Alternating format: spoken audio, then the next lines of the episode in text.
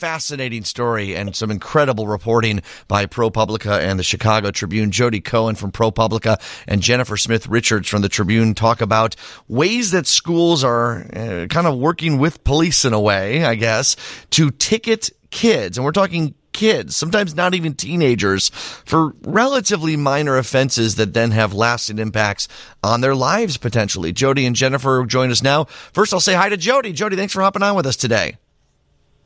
Thanks for having me on. All right. And Jennifer from the Tribune, you're here too, right? Sure am. Thank oh, you. Great. Anytime we have two guests on two different phone lines, I just like to make sure uh, before we jump in. All right. The broad strokes of this story, and Jodi, correct me if I'm wrong, is that there is a state law that prevents schools from what? Uh, fining students for discipline, but there, there's some that seem to have found a way around it by getting the police involved. Can you explain it a bit more?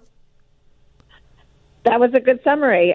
Uh, Illinois lawmakers in 2015 passed a broad school discipline law trying to prevent um, real exclusionary type punishments over too many suspensions and expulsions. And they also put in that law that schools cannot issue fines as discipline. So if a student does something um, wrong at school, misbehaves, you can't give them a monetary fine. That is in state law what's happening is that when students um, do things like are caught with uh, a vape pen or do something that a school official considers disorderly, or if they're truant from school, which actually is part of a separate Illinois law, um, which we can talk about.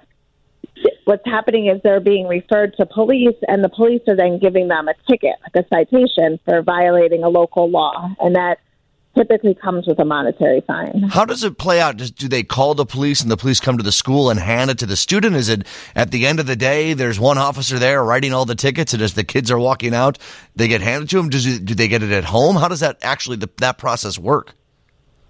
Actually, all those ways you just described. so many, many schools now have a school resource officer, a, a school police officer who they, they contract with, who um, usually the. Oh, I think we lost you, Jodi. You still there?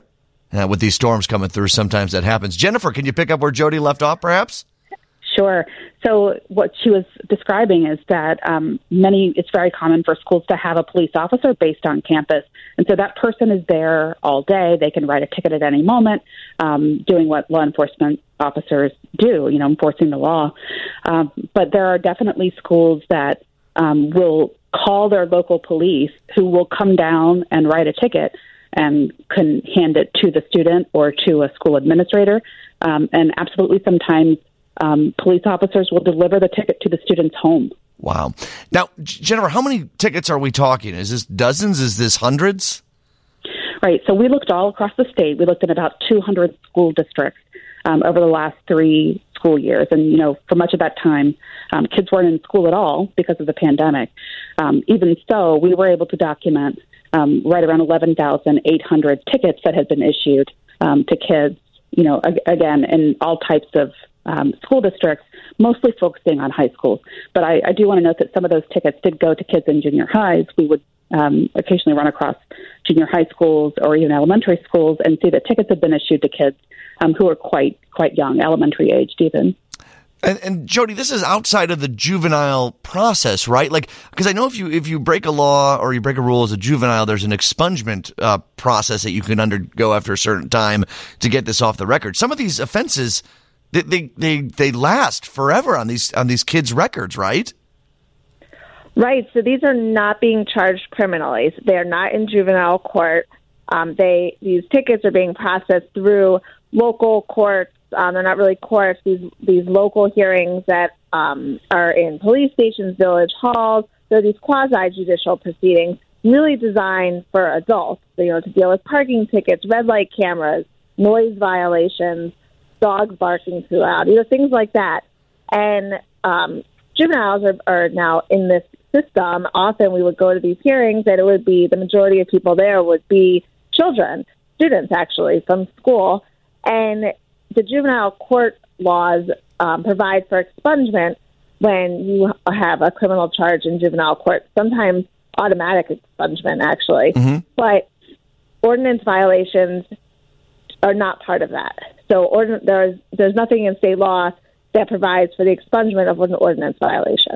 When you describe hearings, Jennifer, uh, I kind of picture like in, in, the old days when the courts were all tied up, they'd get during prohibition days, they'd get like 70 offenders in the room at once and get them all to plead guilty or whatever right away. Obviously, that's not what's happening, but is that similar to what, I mean, Jennifer, what do the hearings look like? Yeah, they're they're really interesting. Some so we we have been in so many of these um, municipal hearings across the state. But one thing that feels very similar between them is that they kind of do model themselves after a court hearing. So sometimes you'll see somebody acting as a bailiff, and you'll see sometimes people acting as court reporters. Um, you know, there's a hearing officer who you know isn't a judge but is a a lawyer who the municipality has hired to decide these cases. And, you know, just like in a court, you have to enter a plea of, you know, liable or not liable, sometimes even guilty or not guilty. Um, and if you want to fight the ticket, you have to plead, of course, not liable, and then you may have the opportunity to go to a hearing and present evidence on your behalf or even to cross examine witnesses. But all of this is happening, you know, again, as Jodi described, like outside of a proper, you know, criminal justice system. Oh, um, it is. Okay, hold on. Completely happening. Yeah. Um, on. I mm, just, sorry, go ahead. No, I just want to pause you because I just want to reiterate that because I, I misunderstood too.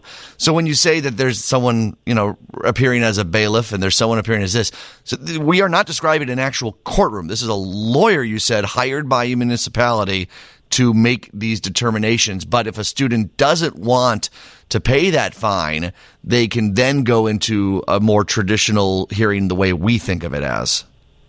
Not even a more traditional hearing. I mean, it is it is a you know a lowercase t trial at the local level. Oh. Um, it's like you would have no right to representation. You know to to provided representation.